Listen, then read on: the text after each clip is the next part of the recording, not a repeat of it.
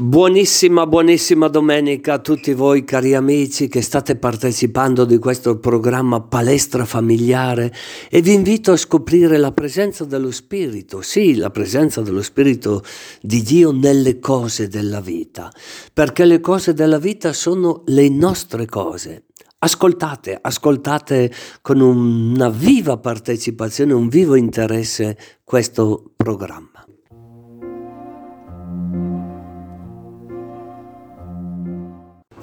Amici, questa domenica a Palestra Familiare abbiamo con noi un signore che si presenta a lui perché già è grandicello, già è maturo, diciamo così. E vedete una storia molto ma molto interessante. Buona domenica, signor Lapi. Come come? Lapi. Lapi. Ma questo non è un nome italiano. No. Lapi no, da dove viene?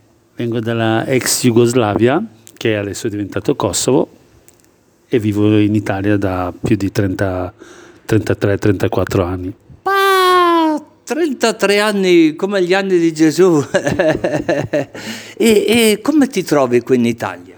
Bene, mi sono trovato sempre bene, lavorando. Onestamente chi lavora vive bene e basta. Tu hai una moglie, hai figli? Ho figli, ho moglie, ho due figlie e due maschi, sono quattro in totale più la moglie. Ci vuoi bene a tua moglie? Assolutamente sì. Assolutamente sì. Attento che il Signore ti sta ascoltando, eh? Il Signore è unico. Com'è? Il Signore è unico. Il Signore è unico, è vero, è vero, però col suo spirito ti sta ascoltando. Eh? quando, quando, noi ci battezziamo facciamo la cresima, dicono che abbiamo lo Spirito Santo, eh, eh, perciò quell'unicità lì è anche presente. E ascolta un po', il perché è importante la famiglia secondo te? Tu che hai emigrato dalla tua patria, sei venuto qui con altre radici, con altre tradizioni, qual è l'impressione che hai trovato? In Italia ho trovato tante belle cose e spostandoci dal mio paese, lavoro c'era poco e vieni di fare una cosa per vivere meglio, insomma, ecco. Poi nel 90 rotti cominciata la guerra e così sono passato in Italia, ma prima della guerra, dopo sono riuscito anche a portare i miei familiari. anche papà, i tuoi familiari? Papà, mamma, fratelli, sorelle, li ho portati, anche parenti, cugini, zii e vari, vari parenti. Insomma. È stato facile portarli? No. Qualcuno ti ha aiutato? Non è stato facile mi, mi, hanno aiutato tanta gente italiana, specialmente un prete che io sono cresciuto da lui. Un prete? Si può sapere il nome o è segreto? No, no, non c'è nessun segreto, si chiama Don Patroni Fortunato. Ah, Don Patroni Fortunato, sì. ha fatto qualcosa di buono anche con te? Assolutamente sì, è stato un uomo, un uomo di Dio. Certo, sempre quando si aiuta gli altri siamo servi di Dio, è vero, è vero, è vero. Ma scusami, eh, qui in casa tua sento un, un, profumino particolare. Si può sapere che lavoro fai? Io ho una pizzeria, gestisco con la mia famiglia e in teoria è un, una trattoria, insomma, trattoria pizzeria. Ah, perché io non sento l'odore della pizza, qui sento dei profumini particolari. Eh, profumi, piatti tipici italiani, stranieri e così. Che nome ha? Che nome ha la tua trattoria? La mia trattoria sono stato fortunato a prelevarla dal signor Paolo, è vecchia osteria a Botticino Sera. Ah, vecchia storia, va bene, passeremo di lì allora a bere un bel bicchierino, eh, perché qua si sentono di quei profumini particolari. Ascolta, ti sentiresti di mandare un saluto eventualmente a delle persone che non hanno avuto, eh, diciamo, uso la parola fortuna tra virgolette, perché tu già hai accennato che non è stato facile, no? che magari hanno dei timori eh, a entrare nella nostra mentalità. Certo, eh, io auguro a tutti quello che io ho passato, bene, nel senso che io ho avuto sempre fortuna di avere un lavoro e di essere onesto sul lavoro, di avere fiducia e essere eh, coraggiosi, coraggiosi perché non è facile ad oggi avere una fortuna come io che l'ho avuta. Auguroni, auguroni. Eh, ripeti i nomi di tua moglie, dei tuoi figli, perché questa è palestra familiare. Sono tanti, eh. mia moglie Laura, mia figlia Mary, mia figlia Rebecca, mio figlio Samuel e mio figlio Matteo e io Lapi. Auguroni. Grazie, grazie.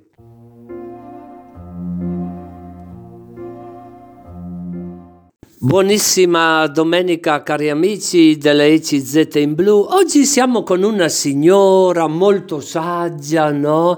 Che quest'anno, ma lo dirà lei, lo dirà lei quanti anni compie quest'anno. Eh, buona domenica signora. Grazie, grazie. Il suo nome? Mio nome mi chiamo Lucia Flaminia. Flaminia. E quest'anno quanti anni si può sapere o, o è peccato? È peccato chiedere gli anni No, neanche- a una signora? Ma neanche, ma neanche per sogno, ho 89 anni. 89 primavere di saggezza. Al 3 di agosto, Ah, bene, ci ricorderemo di lei, ci ricorderemo. Si può sapere eh, quanti figli ha? 5, Cinque. Tutti maschi, tutte femmine? no, dai 4 femmine e un maschio. Quattro femmine, poi è arrivato il maschio. Prima il maschio, Prima il maschio. Maschio. Ah, prima il maschio. tante volte succede il contrario, no? Sì. e, e- e sei contenta? Gli vuoi bene ai tuoi figli? Ah, senz'altro, sì, sì, ci voglio molto bene, sono bravi ragazzi, sì. eh. E ascolta un po', ascolta un po'. Hai anche nipoti? Sì, sì, sì. C'è qualche noi, poi 5 anche quelli, ne? 5. Cinque. E, e c'è differenza tra l'amore verso i figli e l'amore verso i nipoti? Ai nipoti ci avevo l'amore da più tanto quando erano piccolini perché li ho tenuti qua io piccolini perché le sue mamme andavano a lavorare. Sì, adesso le voglio bene ancora, senz'altro loro vengono a trovarci, mi dà sempre il bacio per quello, si ricordano per quello che ho fatto per loro. Ecco, dopo voglio bene anche i figli, senz'altro, tutti. In famiglia sono bravi ragazzi. Ah, quando erano piccolini gli volevi più bene. Eh certo, E perché? Perché? perché, perché mi faceva anche ridere la mia, la mia nipote la, la, che veniva qua, voleva sempre le mie scarpe col, tacche, col tacco alto, perché voleva, era uscire a letto, perché voleva fare la nonna, la, la mamma, la zia, lei voleva giocare sempre con me, voleva giocare. Che bello, che bello quello che sta dicendo. Ma ascolti un po', quando lei era piccolina, si può sapere in che paese è nato? A di, la frazione di Orsi Nuovi. Orsi Nuovi, là nella bassa bresciana. Bassa bresciana, sì, proprio. E, e com'era la vita quando lei era piccolina? Madonna, guardi, io quando ero piccolina la mia vita non è stata proprio brutta, brutta, perché mio papà lavorava, e proprio, mia mamma teneva un po' di animali, né, conigli, polli, così si mangiava bene. E alla sera mio papà faceva il calzolaio, ma non era calzolaio, era contadino, andava a lavorare ai campi, ma perché per risparmiare che non aveva i soldi faceva il calzolaio e mi raccontava raccontava sempre qualche storia. Ah, ti raccontava qualche storia, che bello. E, e questo lo ricordi con piacere? Ecco, mi contava le storie. E dopo no, altre, tutti lì vicini, ascoltare, nonno, papà dai, fammi sentire una storia. De... Uno lui diceva la storia de, del cagnolino, del cagnolino, eh, come si chiamava?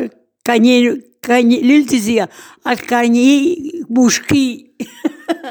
Ho capito, ho capito. Ecco.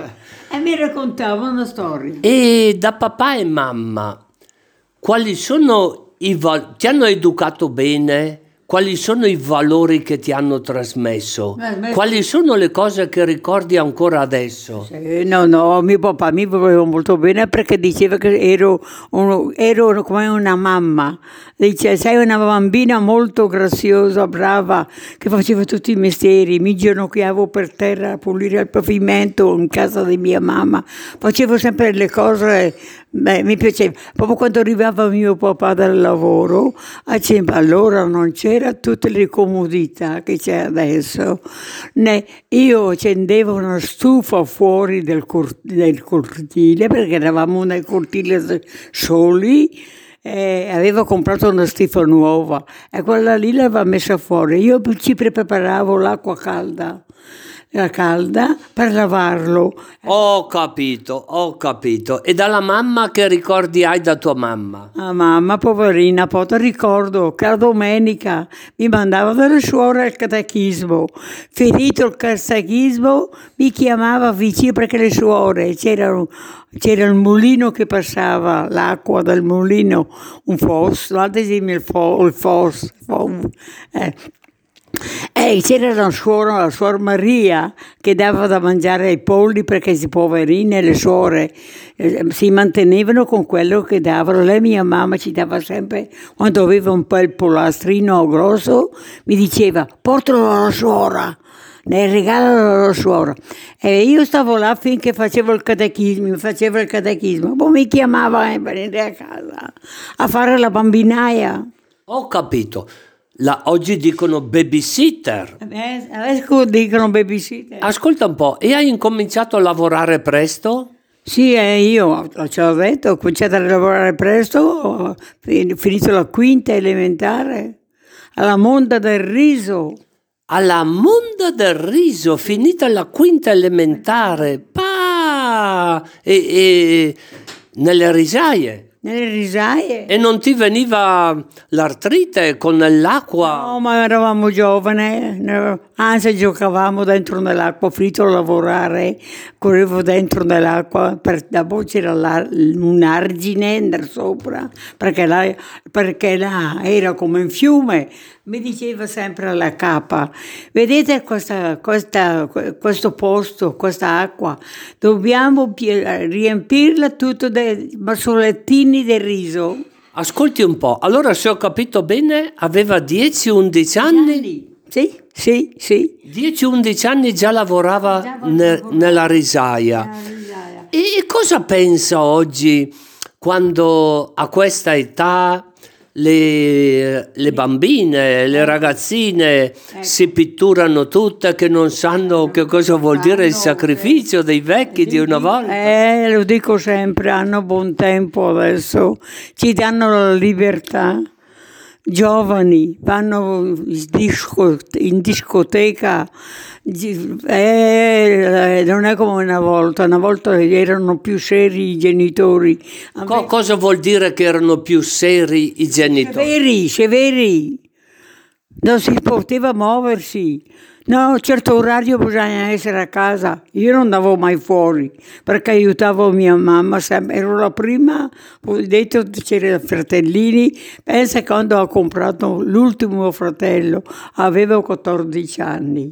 Non sapevo che compravo ancora un bambino e sono andata a una signora vicina di casa, io e mio fratello che aveva 16 anni e, e mi, mi ha detto, e mi ha detto, venite alla casa mia che vi faccio fare qualcosa. E lui, mio fratello, dice, ma che cosa, questa, questa signora, la, la nonna qui, e che mi chiama a casa sua, che siamo mai andati a casa sua perché era severe, loro avevano tanta frutta. Ora mio fratello andiamo.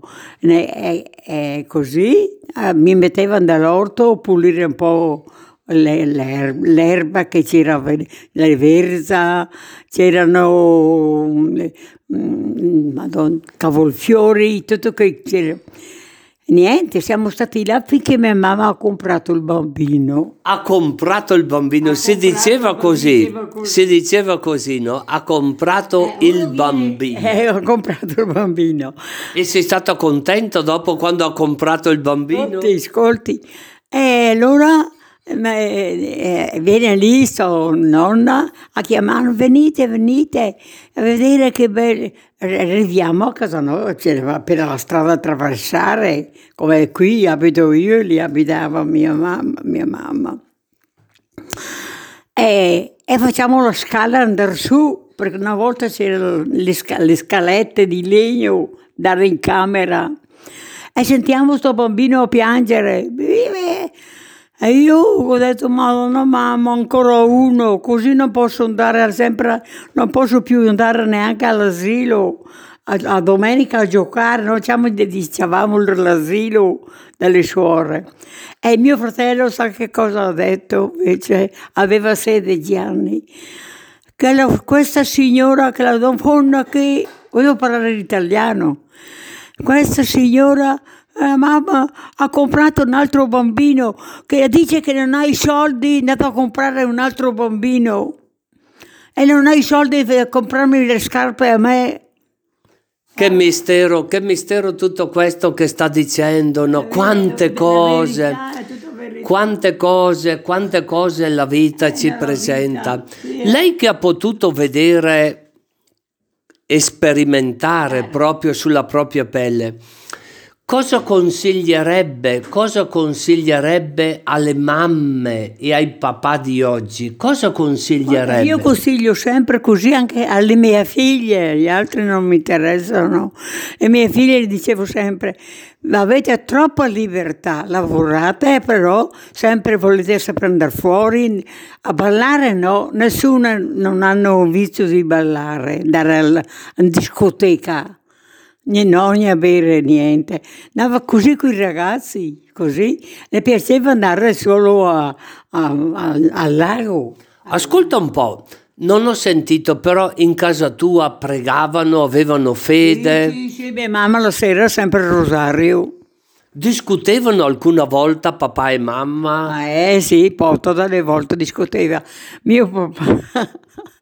Io ero la prima. Ma si, si perdonavano tra di loro ah, o no? Sì, sì, dopo che passava subito, credo che no, no, per quello si voleva, ah, sempre papà poverino, ci prende mia mamma, mi mandava a prendere un litro, una bottiglia, prendevo solo bottiglia da casa, un litro di vino per la domenica e la lasciava solo al papà, perché lui poverino lavorava. Un litro di vino. Un litro di vino. Un litro di eh, vino. lo teneva per tutta settimana. Io le faccio tanti auguri, perciò quando vedrà i suoi nipoti, le sue figlie, le, le dà sempre delle parole sagge, no? certo, certo. Li prega per loro? Sì, no, Dio, per loro io prego tanto invece per mia mamma, per mio papà. Perché? Perché li volevo tanto bene. Ho capito, ho capito. Bene, io gli faccio gli auguri per questo nuovo anno, tante mamma, benedizioni. Eh. Grazie. Eh. Mia mamma e mio papà erano, quando sono morti, soldi non c'erano e li abbiamo messi giù terra. Io quando ero già sposata, abitavo già qui, ho comprato le urne quando le hanno tirate via, sa che dopo a un certo punto li tira via. Io le ho comprato le urne a tutti e due, li ho messi dentro nelle urne e sono ancora dentro nelle urne. Ecco, hai fatto bene, hai fatto una bella opera. Auguroni per il nuovo anno, eh? Lucia Flamminia, pa, che quest'anno va per i 90, se ho capito va bene. Per i 90, sì, eh. sì auguroni, auguroni.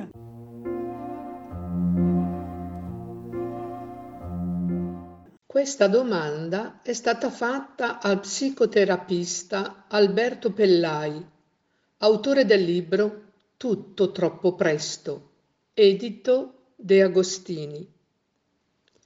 Se come lei afferma nel suo libro, esporre i minori a un modello erotico ben più avanzato rispetto al loro stadio di sviluppo si trasforma automaticamente in una forma di pressione psicologica, una vera violenza, un abuso innanzitutto sul piano emotivo. Quali rischi si corrono? E soprattutto, Come è possibile arginare questa tendenza? Uno dei rischi, come racconto nel libro, è che ci troviamo di fronte a minori che rispetto all'area della sessualità si presentano fortemente disorientati, fortemente confusi e fortemente eccitati. Quindi maneggiano una dimensione così importante della loro vita e della loro identità in modo molto maldestro. Purtroppo si devono muovere in quel, in quel territorio senza competenze c'è confusione, eccitazione, inconsapevolezza ed ignoranza, perciò di sicuro non possono muoversi in modo adeguato. Come è possibile arginare questa tendenza? Da una parte, non lasciare desertificato il terreno dell'educazione emotivo, affettiva e sessuale. Il paradosso che racconto nel libro Tutto troppo presto è proprio questo. Un modo così ipersessualizzato, così precocizzante e daltutizzante, oppresso da un mercato che è molto affamato, proprio come un lucignolo che va a cercare i suoi pinocchi proponendo un paese dei balocchi, dove però il giorno dopo ci si accorge che, si, che ci si è fatti molto male. Ecco, mentre questa realtà è così tanto presente, intensa e attiva nella vita dei nostri figli, molti adulti invece sono veramente silenziosi, muti rispetto al tema dell'educazione affettiva e sessuale. Non esiste un progetto. È un terreno desertificato dove il curriculum ufficiale delle agenzie educative non esiste, mentre il curriculum parallelo delle agenzie non educative è debordante, straripante. Allora, cosa possiamo fare? Noi adulti dobbiamo davvero prenderci la responsabilità di un'educazione affettiva e sessuale che aiuti i bambini e le bambine, i ragazzi e le ragazze a capire che la sessualità è una dimensione integrata nella costruzione dei nostri processi identitari. È qualcosa che si deve integrare davvero bene dentro il nostro progetto di felicità e di vita. E soprattutto è una cosa che non è orientata a generare gratificazioni immediate o alla ricerca esclusiva come obiettivo del piacere, bensì è una dimensione finalizzata a spostarci dal territorio dell'eccitazione al territorio dell'intimità, della visione del fare sesso alla visione del fare l'amore. È una cosa che prevede appunto un importante lavoro educativo e soprattutto un'assunzione di responsabilità da parte degli adulti, che su queste cose spesso rimangono vacanti, latenti, silenziosi, imbarazzati o spaventati.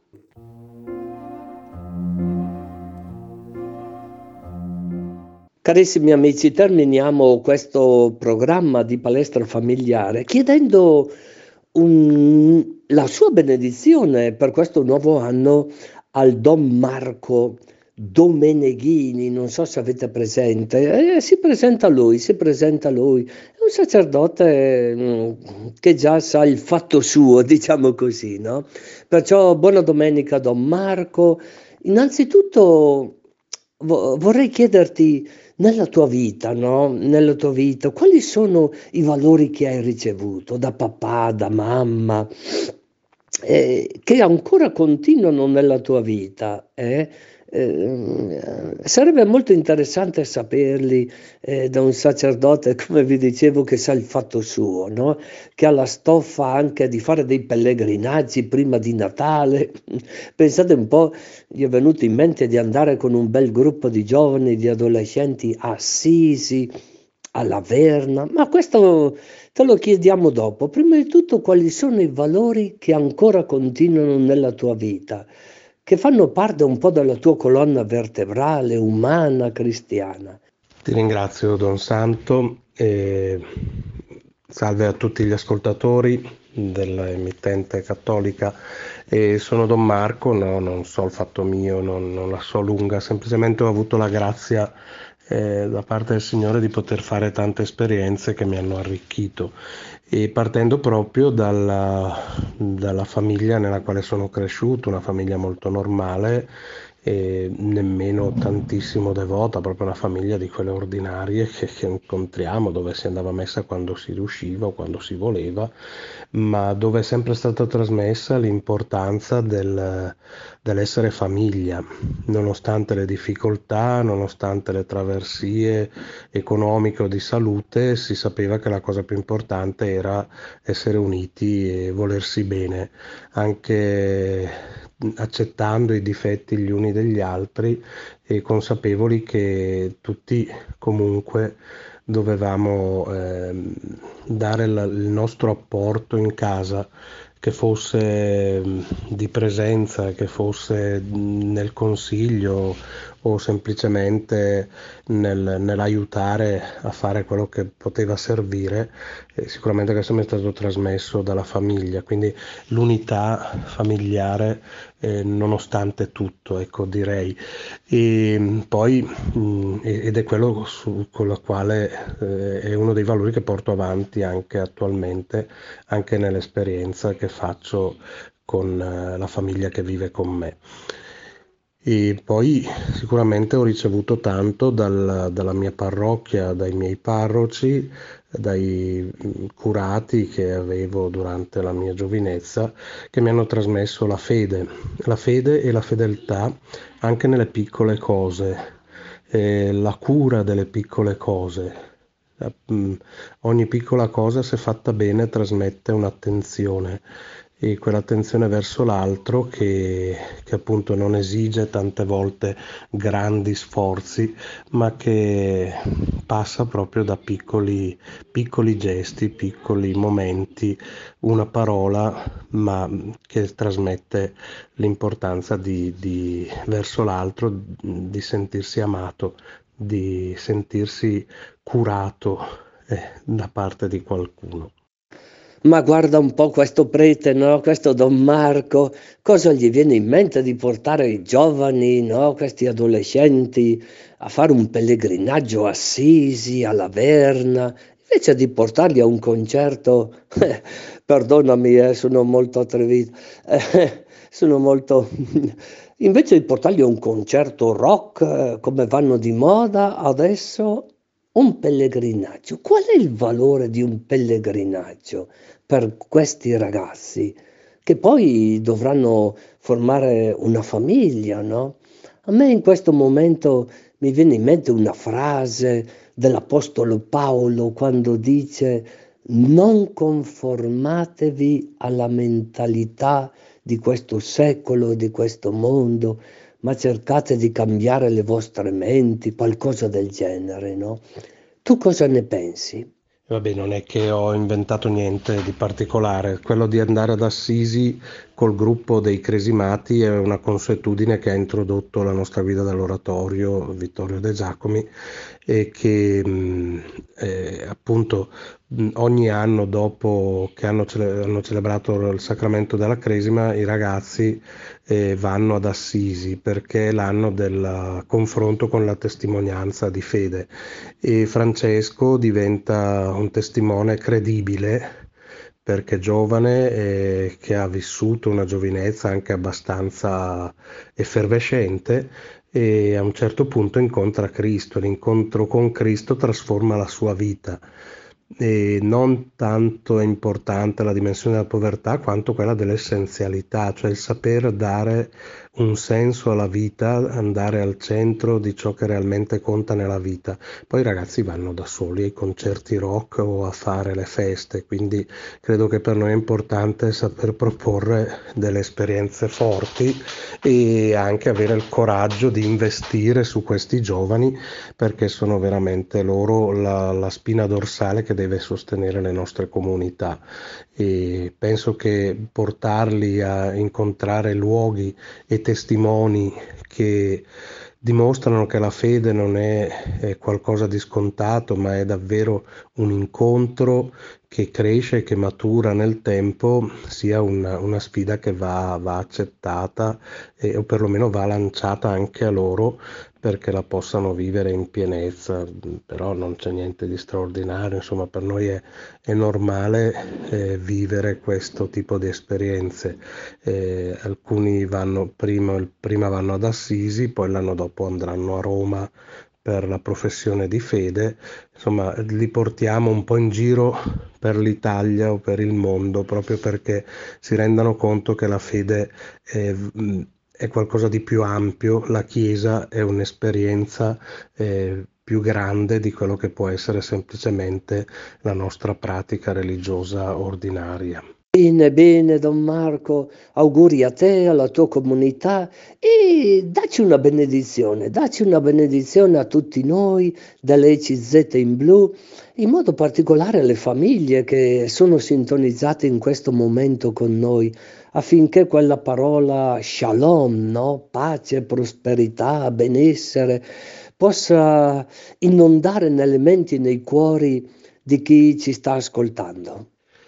Grazie ancora Don Santo e volentieri chiedo al Signore di benedire le famiglie, gli ascoltatori eh, che ci hanno seguito, che ci seguono e vorrei anche che il Signore faccia scendere la sua benedizione sulla mia comunità, che è quella di Caino, perché davvero per tutti il tempo che ci si prospetta davanti sia un tempo propizio per l'incontro, un tempo di gioia, di pace, di serenità, eh, di armonia, dove eh, le difficoltà vengano affrontate davvero alla luce del suo Vangelo. Vi benedica Dio Onnipotente, Padre, Figlio e Spirito Santo. Amen.